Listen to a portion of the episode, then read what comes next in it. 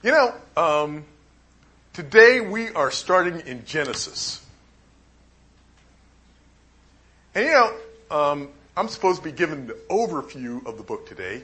And you know, a lot of sermons, the way that they're laid out is, you know, you get um, three main points, and you get a poem, and uh, maybe a song. You know.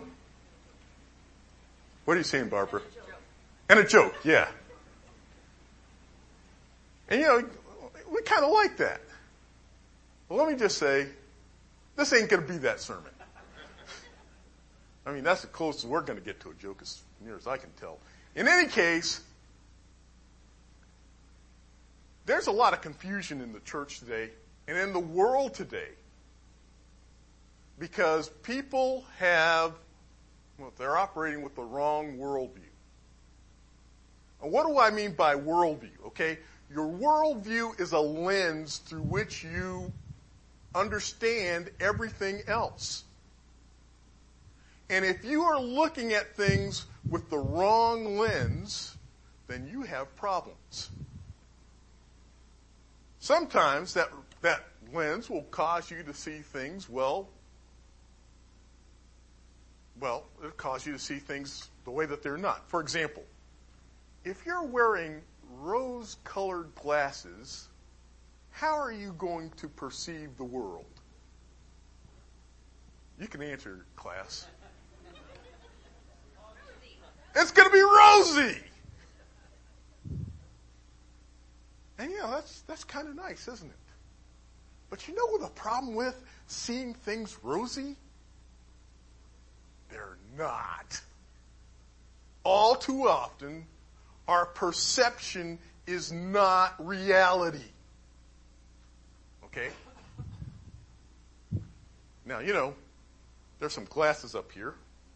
Are these yours? Now, you know, they're, they're, boy, you know, the thing is, when I put these things on, I have a perception that is not reality. Me neither.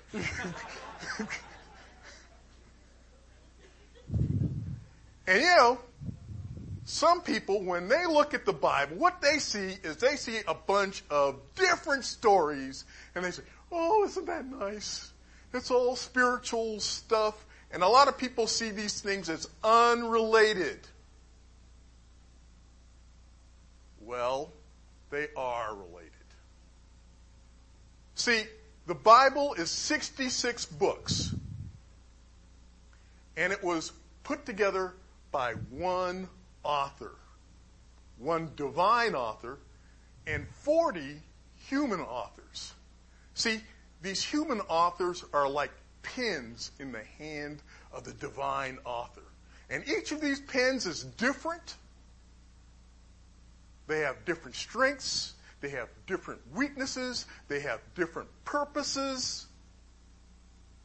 You know, um, a lot of scholars, you know, uh, what, what a lot of scholars I know will do is they'll have a, a collection of pens, and you know, and you know, um, you know, always pro-American, so I I got just Cross pens, you know, and you know, I've got a rather expensive collection of pens, and they they um, I I think they're really nice, but they're all different. And you know something? When you look at the different authors in Scripture they're all different. They all have their own strengths. They all have their own weaknesses. They all have different purposes. And that divine author took those 40 human authors, those 40 human pens, and he used them to construct all 66 books of the Bible for one story. Now,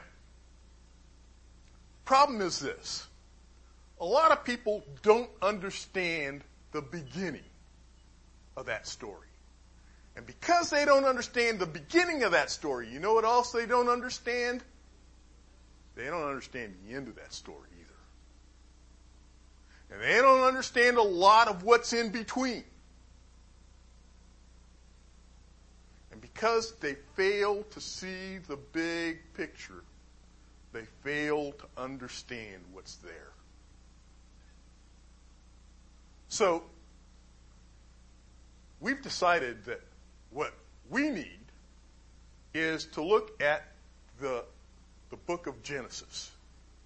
Because if we understand the book of Genesis through the right lens, through the right worldview, we'll understand everything else that the Lord has laid out for us. So, you know, um, if we're going to understand Genesis, we have to understand the, the pen that God chose to use. In this case, that author is Moses. Okay? Now, you know, there's a lot of contemporary authorship today uh, and, and really, um, since Jean Astruc in the, in the 1600s, there's been guys who say, oh, well, you know, Moses didn't write, didn't, didn't write the Pentateuch. And, you know, they can make some interesting arguments, and that's what they are. They're, they're interesting arguments. Uh, the, the primary form being what's known as the Graf-Wellhausen hypothesis that says that there's, there's four layers of authors, you know, that there's the, the Yahwist, there's the Elohist, there's the priestly writers, and then there's the, the, the. Well, you know, that's just special. you know, I, I, I read those guys and I think, you know, you guys are, you're pretty smart to come up with that kind of stuff, but you're wrong. And unfortunately, what has happened in a lot of scholarship, and especially Old Testament scholarship, let me tell you, the field of Old Testament is the easiest place to find liberals. And it's because of this. And you know what? It's because they're starting with the wrong lens. See, the right lens is a lens of trust, the lens of faith. Unfortunately, you have a few other lenses that people are operating with.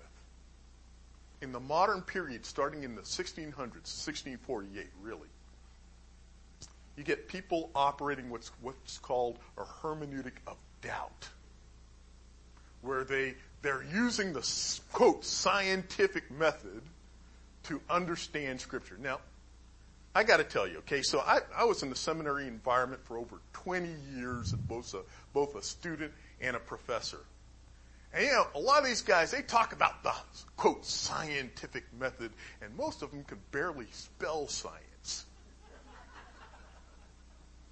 You know, I, I, I, I, I, knew some pretty intelligent guys, and one of them that, that, that comes to mind right now, there's a guy um, he was pretty sharp. And one, one of the things that he would say uh, when he would, would read scripture, he says, "Well, I know the Bible says this, but science tells me this other thing." My response to him is, "Hey, um, can you solve a differential equation?"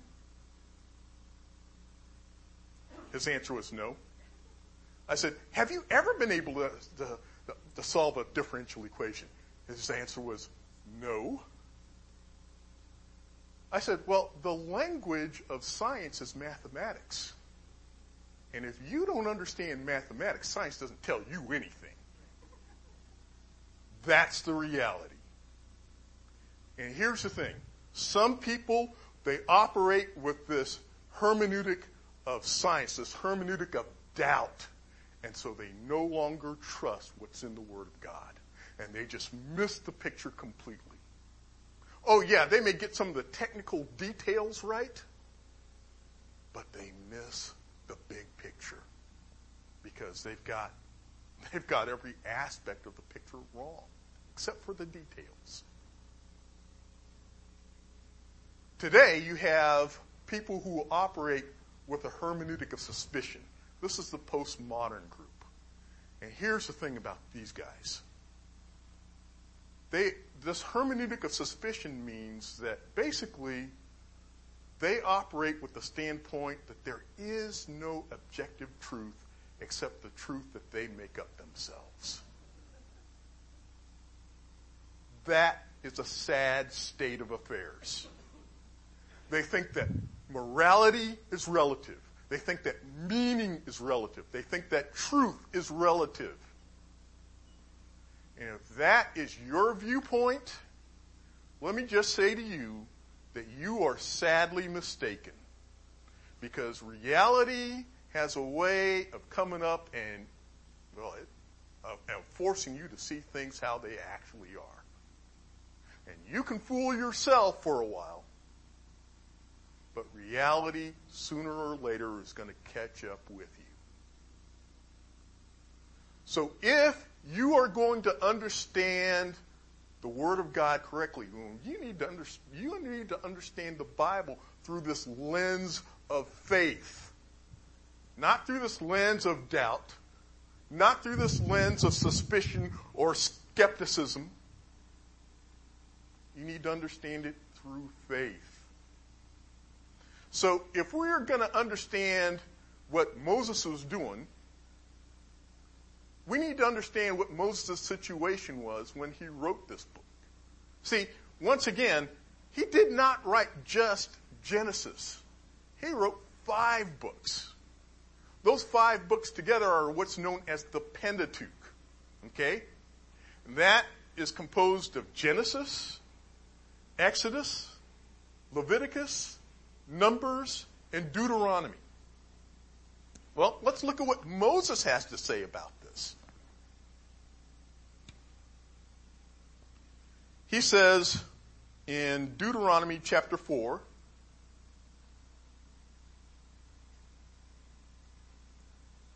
Now let's look at verse 9.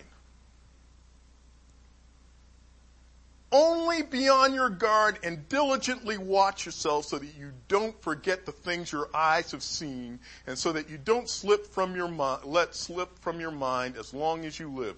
Teach them to your children and your grandchildren. The day you stood before the Lord your God at Horeb, the Lord said to me, assemble the people before me and I will let them hear my words so that they may learn to fear me all the days that they live on the earth and may instruct their children. You came near and stood at the base of the mountain, a mountain blazing with fire in the heavens and enveloped in a totally black cloud.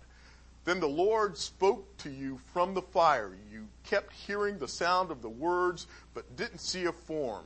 There was only a voice. He declared his covenant to you. He commanded you to follow the Ten Commandments, which he wrote on two stone tablets.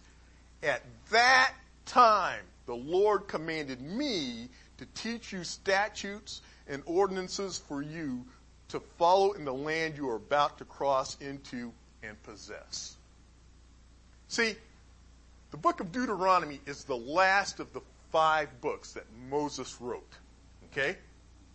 And God said, hey, I want you to write all this stuff down because these people who came out of Egypt are going into this other land. But not everybody was going to that other land. In fact, let's take a look at um, Deuteronomy and um, let's take a look at at um, chapter one.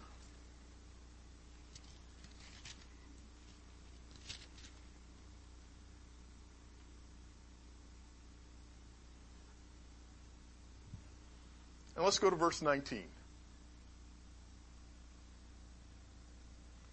We then set out from Horeb and went across all the great and terrible wilderness you saw on the way to the hill country of the Amorites, just as the Lord our God had commanded us. When we reached Kadesh Barnea, I said to you, we have reached the hill country of the Amorites, which the Lord our God is giving us. See, the Lord your God has set the land before you. Go up and take possession of it as the Lord, the God of your fathers, has told you. Do not be afraid or discouraged. Then all of you approached me and said, let's send men ahead of us so that they may explore the land for us and bring us a report about the route we should go up and the cities we will come to. And the plan seemed good to me, so I selected 12 men from among you, one man from each tribe, and they went up into the hill country and came to the valley of Eshcol, scouting the land, and they took some of the fruit of, from the land in their hands and carried it down to us and brought us back a report. The land the Lord our God is giving us is good. But you were not willing to go up. You rebelled against the command of the Lord your God. You grumbled in your tents and said, the Lord has brought us out of the land of Egypt to hand us over to the Amorites in order to destroy us because he hates us. Where can we go? Our brothers have made us lose heart saying, the people are larger and taller than we are, and the cities are large, fortified to the heavens. We also saw the descendants of the Anakim there. So I said to, to you, don't be terrified or afraid of them. The Lord your God who goes before you will fight for you, just as you saw, just as you saw him do for you in Egypt. And you saw in the wilderness how the Lord your God carried you as a man carries his son all the way you traveled until you reached this place. But in spite of this, you did not trust the Lord your God who went out before you to journey to seek out the place for you to camp.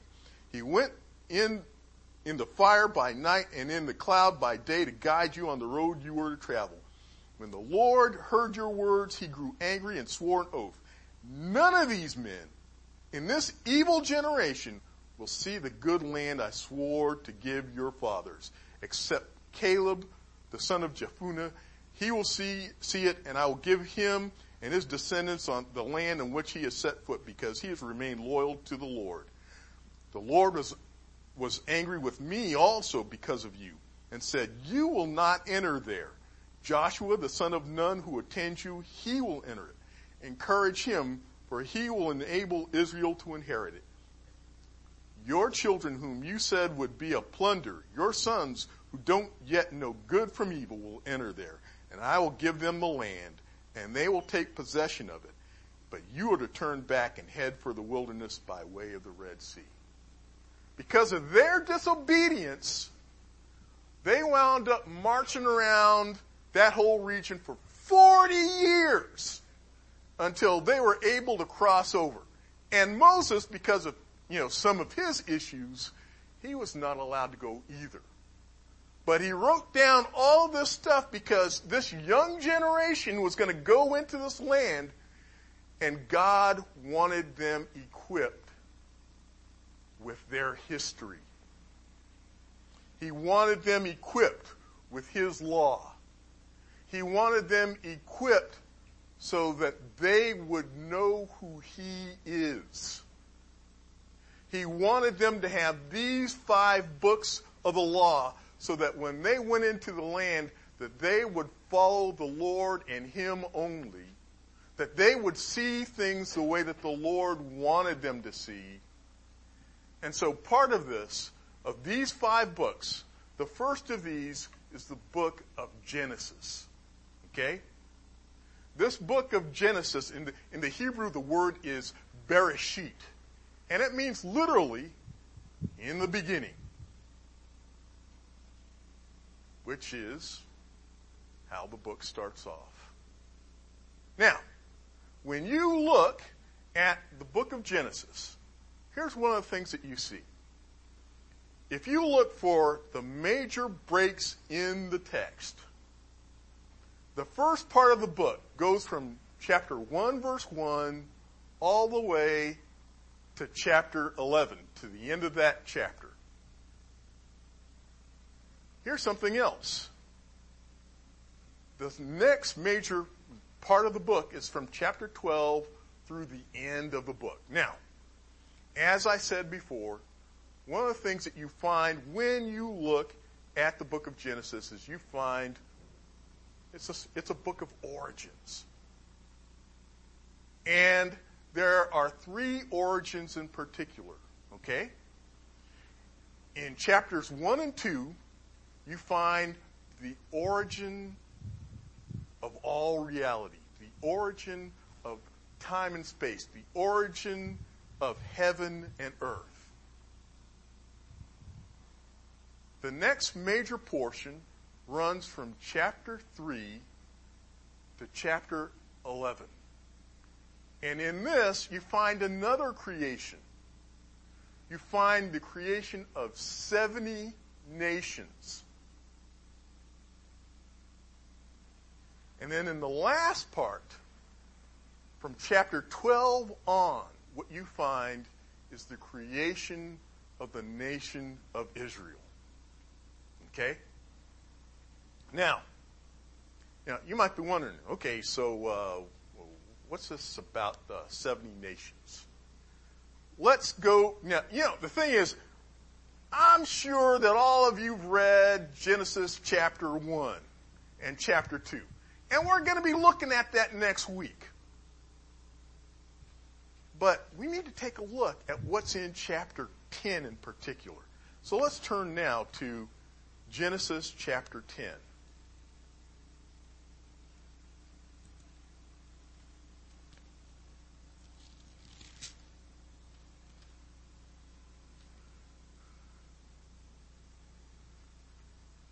Let's start with verse 1. These are the family records of Noah's son, Shem, Ham, and Japheth. They also had sons after the flood. Japheth's sons, and then it goes on and they name all of those. And, and let's skip down to verse 5 here. From these descendants, the peoples of the coast and islands spread out into their lands according to their clans, in their nations, and each with its own language. Verse 6. Ham's sons, Cush, Mizraim, Put, and he goes on down. And let's skip all the way down to verse 20. These are Ham's sons by their clans, according to their languages, in their lands, and their nations. Verse 21. And Shem, Japheth's older brother, also had son. And Shem was the father of all the sons of Eber. And he goes on and he names all of those. And verse 32, verse 31, these are Shem's sons by their clans according to their languages in their lands and their nations. So you have the establishment with each of these sons, a nation was born. Okay? Now, what was the event that triggered all this? It's the next chapter. What do you have in chapter 11? What? Tower of Babel. You know the story. You had all these guys. You, well, you had one guy in particular. You had Nimrod, whose name, by the way, means we shall rebel. And that's what they did. God told them to spread out over the whole earth. And what did He want them to do? He wanted them to stay united right there. In fact, let's take a look at what the scripture says. Verse 11 verse 1. The whole earth had the same language and vocabulary. As people migrated from the east, they found a valley in the land of Shinar and settled there. And they said to each other, come, let us make oven-fired bricks. And they used the brick for stone and asphalt for mortar. And they said, come, let us build ourselves a city and a tower with its top in the sky. Let us make a name for ourselves. Otherwise, we'll be scattered throughout the earth. In Genesis chapter 1, what does God tell them to do? He said, be fruitful and multiply and fill what? The earth. And because these guys decided they were going to go their own way, they were going to rebel, God says, hmm, that's interesting. They want to make a name for themselves. Isn't that special?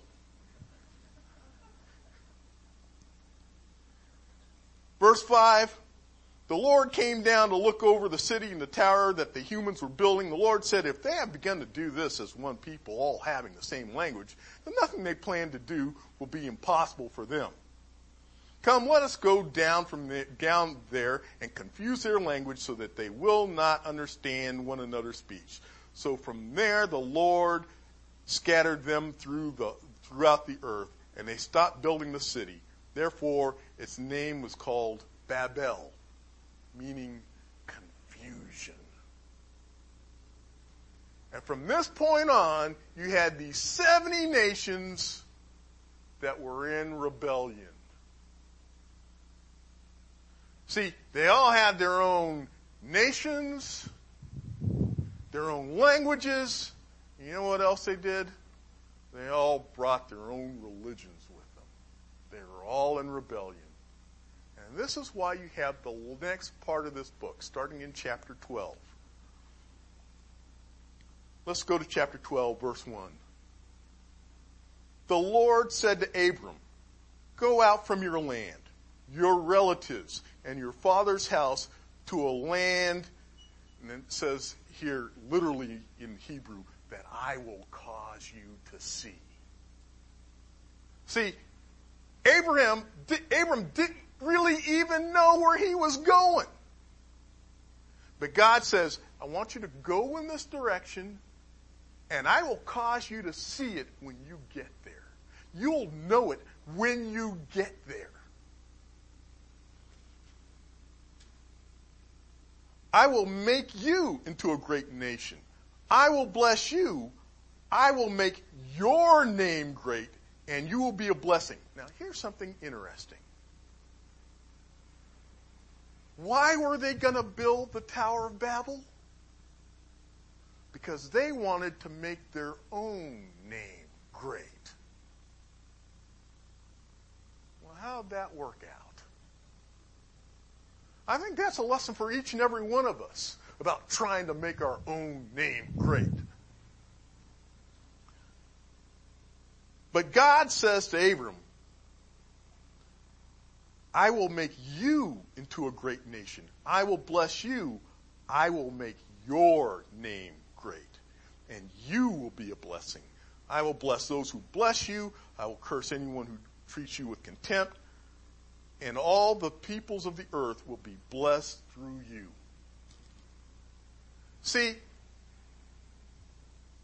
in chapter 1 and chapter 2, you have the creation of the heaven and the earth. In chapter 10 and 11, what you have is you have well, the creation of the 70 nations that are in rebellion to God. And starting in chapter 12, you have God's answer. Now, when you look at the, at the whole of Scripture, there is one story. Okay? As I've said before. And when you look at chapter 1 and chapter 2, here's one of the things that you see. You see, man has communion with God. Man is living in paradise. And number three, man has access to the tree of life. That's a pretty good gig if you can get it. But there was a problem. Where does that problem show up? chapter 3. Remember what happens in chapter 3? Adam and Eve do what the Lord has commanded them not to do. The rebellion begins. And in verse 15, let's go to chapter 3, verse 15.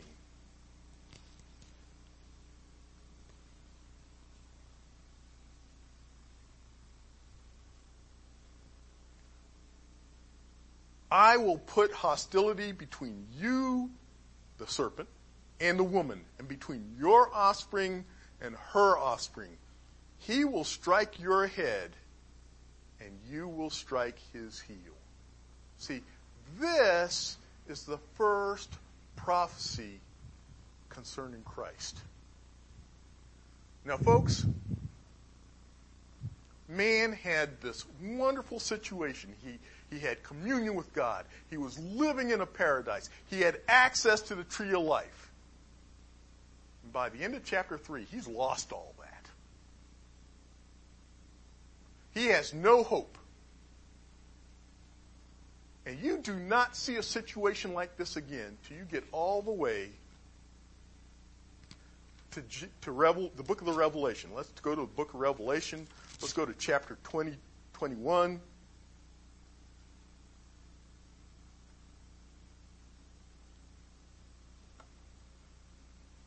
Let's look at verse 1.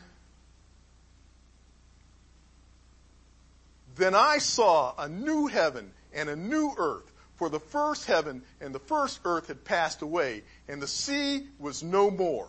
And I also saw the holy city, the new Jerusalem, coming down out of heaven from God, prepared like a bride adorned for her husband. And then I saw, heard a loud voice from the throne. Look, God is dwelling with humanity, and he will live with them, and they will be his people, and God himself will be with them and will be their God. In other words, man now has communion with God again. He will wipe away every tear from their eyes. Death will be no more. Grief and crying and pain will be no more because the previous things have passed away. Then the one seated on the throne said, look, I'm making everything new. He also said, write because these words are faithful and true. And he said to me, it is done. I'm the Alpha and the Omega, the beginning and the end. I will give freely to the thirsty and to, from the spring of the water of life. The one who conquers will inherit these things and I will be his God and he will be my son. Okay, so one of the things that happens as you go a little bit further, as you get to verse 9, he describes the situation that they're going to be in. He describes the New Jerusalem, and it's this immense city. It's a, it's a, a, a square, a, it's, it's a cube rather. It's 1,500 miles in every direction. It's roughly the size of the moon. And it is beautiful beyond belief. And so what you have is this paradise that we are going to live in eternally as we have communion with God. Let's go to chapter 22. Verse 1, then he showed me the river of the water of life, clear as crystal, flowing from the throne of God and from the, and from the Lamb down the middle of the city's main street, the tree of life was on each side of the river, bearing 12 kinds of fruit, producing its fruit every month. The leaves of the tree are for the healing of the nations, and there will no longer be any curse. The throne of God and the Lamb will be in the city, and his servants will worship him. They will see his face, and his name will be on their foreheads. Night will be no more. The people will not need the light of the lamp or the light of the sun because the Lord God will give them light and they will reign forever. Let's take a look at verse 2 again. The tree of life was on each side of the river, bearing 12 kinds of fruit. So what you see at the end, when you look at Revelation chapter 21 and 22, man has communion with God again. Man is living in a paradise again. Man has access to the tree of life again. You see, the two ends of the book are the same. The question is, how do you get from the end of chapter 3 after man is rebelled? How do you get from chapter 3 to chapter 21 and 22? okay, I kind of feel like, you know, the old Sunday school teacher who says, okay, uh, she, she's saying to a Sunday school class, she's saying, okay, what, what is it that has two long ears, likes to eat carrots, and hops around? And one kid says to the other, sounds like a bunny rabbit, but I know the answer's Jesus. well, the answer's Jesus in case you haven't figured it out. That's how you get from, from chapter 3 in Genesis to chapter 21 and 22 in the book of the Revelation. Now, Jesus is the center point of the whole Bible. He's seen from end to end. But here's the other thing. There are four other main characters. Okay? The first of these is Adam. The second of these is Noah. The third of these is Abraham. And then you have David. These are all key figures in the story. Have you ever wondered why you got all those genealogies throughout the Bible? Because it wants to, the writers of the Bible were trying to make explicit the relationship between Adam and Christ. Trying to show the connection, trying to show that Jesus Christ fulfills all the prophecies. It's one story. And here's the interesting thing. In the book of Genesis, you have no less than 10 genealogies. Let's go over these real quick. So, in the first of these, it says in Genesis chapter 2 verse 4 through 426 is the history of heaven and earth. Then in Genesis chapter 5 verse 1 through 6 verse 8, you have the history of the family of Adam. Third, you have in, in Genesis chapter 6 verse 9 through 9 verse 29, the history of the family of Noah. Then in chapter 10, verse 1 through 11, 9, you have the history, the history of the family of Noah's sons. The fifth of these genealogies starts in chapter 11, starting with verse 10 through 26. It's the history of the family of Shem. The sixth of these is Genesis chapter 11 verse 27 through 25 verse 11 and it's the history of the family of Terah. The seventh of these starts with chapter 25 verse 12 and goes to chapter 18 uh, verse 18 and it's the family history of Ishmael. The eighth of these starts in chapter 25 verse 19 and goes on to chapter 35 verse 29 and is the history of the family of Isaac. The ninth of these starts in Genesis chapter 36, verse 1, and goes all the way to chapter 37, verse 1. And this is the history of the family of Esau. And the last of these, the tenth of these generations, is the family, is the history of the family of Jacob. You got all these genealogies. They're not there by accident. And do you have to read every one of these to fully understand what's going on? No. But the thing is, they're there if you want to trace it all the way out. This is one of the reasons, this is one of the reasons when you go to Matthew, let's go to Matthew chapter 1.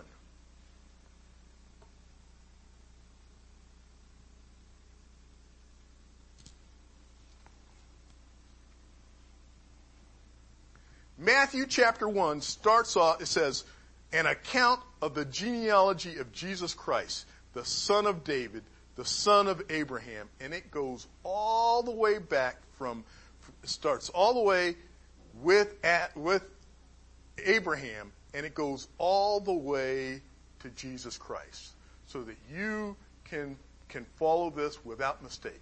We see another example of this in Luke chapter 3. Let's turn to Luke chapter 3.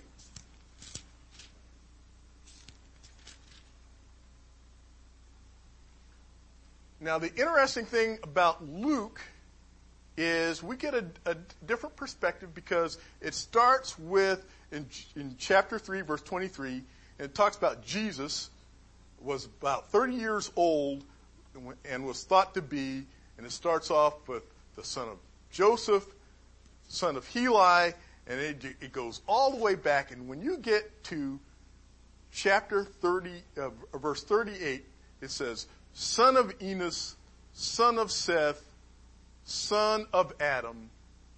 And what's the last part there? See, in Romans, one of the things it talks about, Romans chapter 5, it talks about two figures. It talks about all who are in Adam because we have all descended from Adam. And we, as a result, are in sin.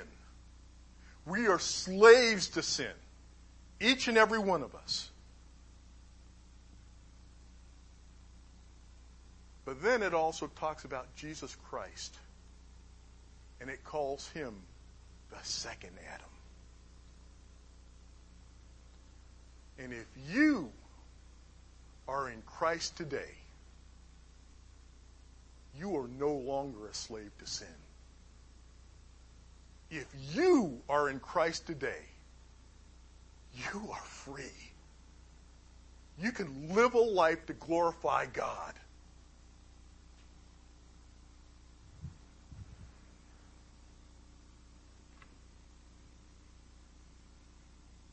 But if you are still only in Adam, there's no hope for you.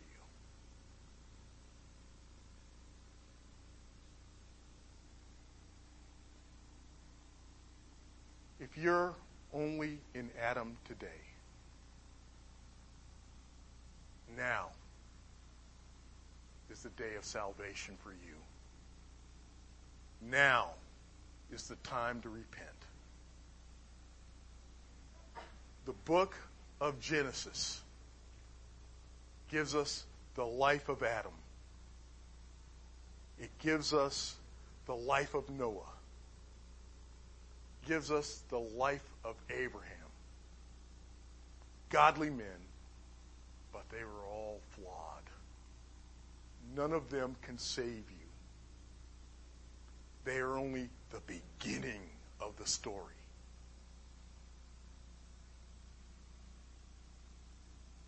If you make Jesus Christ the Lord and Savior of your life, then you will enjoy being with Him in eternity. You'll have fellowship with Him. You'll live in a paradise and you will have access to the tree of life.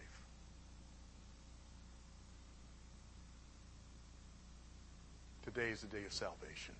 Let's pray. Lord, we just thank you for the truth of your word. Lord, I just pray that you would be with each person here. I, I pray that, Lord, that you would help each one to draw closer to you, to be the person that you would have them to be that Lord, that they would learn to love what you love, that they would learn to hate what you hate, and that they would learn that they would glorify your holy name in all that they say and that they do. Lord, if there's someone here who does not know you, Lord, I pray that they would come to you today, that you would open up the eyes of their understanding, that you would help them to see eternity, and that you would help them to live in a way that would glorify your holy name. Lord, guide us. These things in Jesus' name we pray.